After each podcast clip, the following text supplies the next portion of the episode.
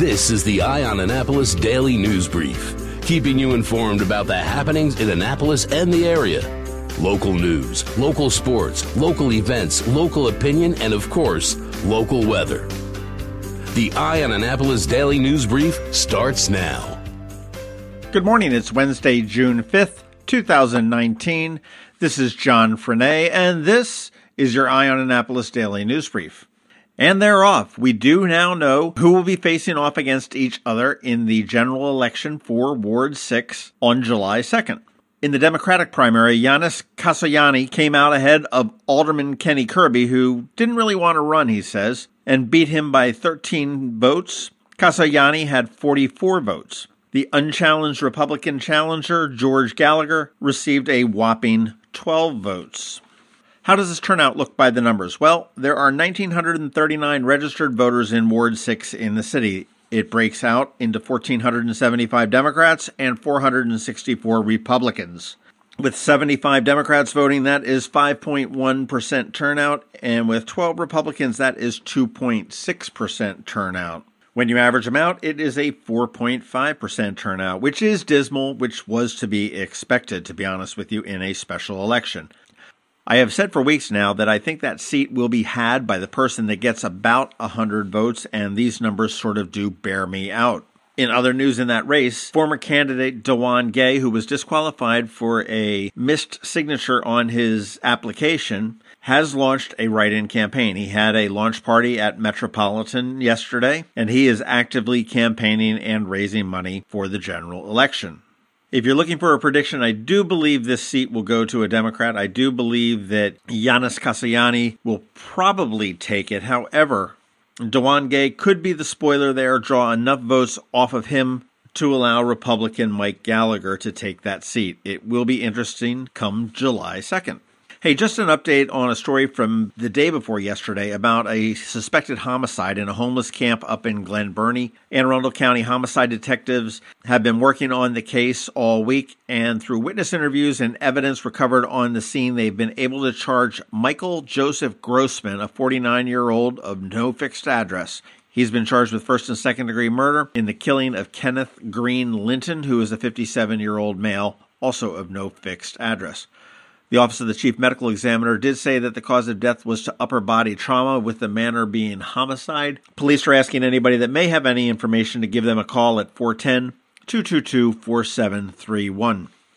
Some scary moments outside of Meade Middle School. Monday evening, a young boy reported that he was robbed at gunpoint at the entrance to Meade Middle School. It happened at about 6 p.m. at the entrance to the school's parking lot. According to the police report, the boy said that he was walking in the area when two people approached him, asked to borrow his phone to make a phone call. When he handed the phone over, they asked if he had any money and struck them with their hands. When the boy got back up to his feet, a second person pulled out a handgun and the victim ran away and called for help. The school is sort of stepping back from this by saying that the middle school dismissed at 3 p.m. and the incident happened at 6 p.m. And according to spokesperson Bob Mosier, there is no camera footage to indicate any robbery taking place in the parking lot. If anybody does have any information or any video footage of this, they're urged to contact the Western District Detectives at 410 222 6155. And there was an interesting letter to the editor from Libby Hopkins in the Capitol yesterday. And I'm just going to read this verbatim. She says, as a 70 plus year old native Annapolitan, every now and then I feel the need to express my opinion. Recently, as I regularly drive through downtown Annapolis, I noticed that there aren't any hanging baskets of flowers.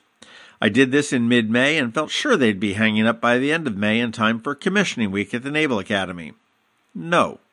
They have been such a bright spot throughout the city that there seemed a real void. These baskets were attractive to us locals as well as tourists, their appearance show how proud we are of our city and certainly say welcome. I don't understand why they aren't on display. Even if the individual businesses displayed them, that would make a difference. Why didn't this happen this year? Signed Libby Hopkins. Well, Libby, I don't have the answer for you, but I do know that the Downtown Annapolis Partnership had been responsible for the hanging baskets for a number of years. That was done in conjunction with donations from merchants as well as Homestead Gardens, who used to provide the flowers and the maintenance of them. I do agree that the city looked a little bit more bland without them. And just as we wrap up, just a reminder make sure you're checking out our episodes that are releasing at noon on Saturday. This is our Legacy Business Series, and I'm having a great time talking to local businesses around the area, finding out how they started, how they got where they are, and where they're going. I plan to do this for a year or two every Saturday at noon. Some of the businesses that we've talked to have been the Summit School out of Edgewater, the Schooner Woodwind right down there on Eagle Alley, Third Eye Comics out in the Design District, KMB True Value Hardware right here at the corner of Hillsmere and Bay Ridge. We've talked to the Cyphers Agency who got their start in Annapolis, but they're up in Crofton now. Last week was Annapolis Yacht Sales, and coming up this Saturday, the 8th, it's Prop Talk, Spin Sheet, and Fish Talk. And they've been around for an awful long time. We sat down with Mary Ewenson, so you want to make sure you check those out. Some other ones that are coming up in the future Main and Market, Zachary's Jewelers, Carrol's Creek, Annapolis Marine Art, and Alamode Intimates. All right, that does it for the news today. Please make sure you're checking out eyeonannapolis.net throughout the day because we do update it throughout the day. If you are someplace where you can leave a recommendation or a review, please do that and give us a recommendation and review to your friends, your family, your colleagues, your enemies. I don't care. Just tell them to listen to the daily news brief because we've got good stuff for you. Click that first link in the show notes and find out all the different ways that you can connect with us. Other than that, hang tight. We have George Young with your local DMV weather forecast, and he's coming up in just one minute. He started to get down on one knee, and I saw the ring, and I saw him, and um, I honestly don't know that I said yes right on the back. She didn't say anything. she was just shaking for a little while, and then I think you said yes eventually. Yeah, I guess I did. I so. I'm Steve Samaras of Zachary's Jewelers. That was John and Michelle's story of yes. For a chance to win a beautiful, rare, responsibly sourced Forevermark Tribute Collection diamond pendant, share your story at astoryofyes.com. Going out? You need the most up to date local weather. Here's George Young from DMV Weather in Annapolis with today's forecast. Hey everyone, this is George with DMV Weather, and this is your Eye on Annapolis forecast for Wednesday, June 5th. After two spectacular weather days to start the first work week of June, with one record cold morning yesterday at BWI Airport with a low of 46 degrees, Annapolis and all of Anne Arundel County will see a return of hot and humid conditions today, with breezy highs of 85 to 92 degrees. And with the warmer temps and an approaching frontal boundary comes a threat of afternoon, evening, and even nighttime showers and thunderstorms, followed by much of the same on Thursday before that frontal boundary clears the area well to the south of Annapolis, which will create very nice conditions once again on Friday and Saturday with sunshine and highs near 80 both days. Okay, that's it for today. This is George Young of DMV Weather. Make it a great day out there. Be sure to get our free app on all of your devices by searching for DCMD VA Weather in the Apple or Google App Stores. And also follow us on Facebook and Twitter and on our website at dmvweather.com so you can always stay weather informed.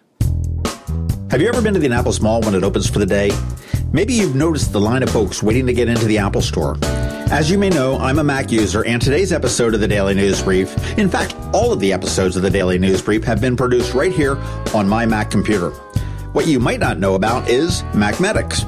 They were founded here in Annapolis in 1989, and they are an Apple authorized premium service provider, the only one in the Baltimore Annapolis DC area. And what that means to you is that they repair all Apple devices, including the iPhone screens and batteries, all without an appointment.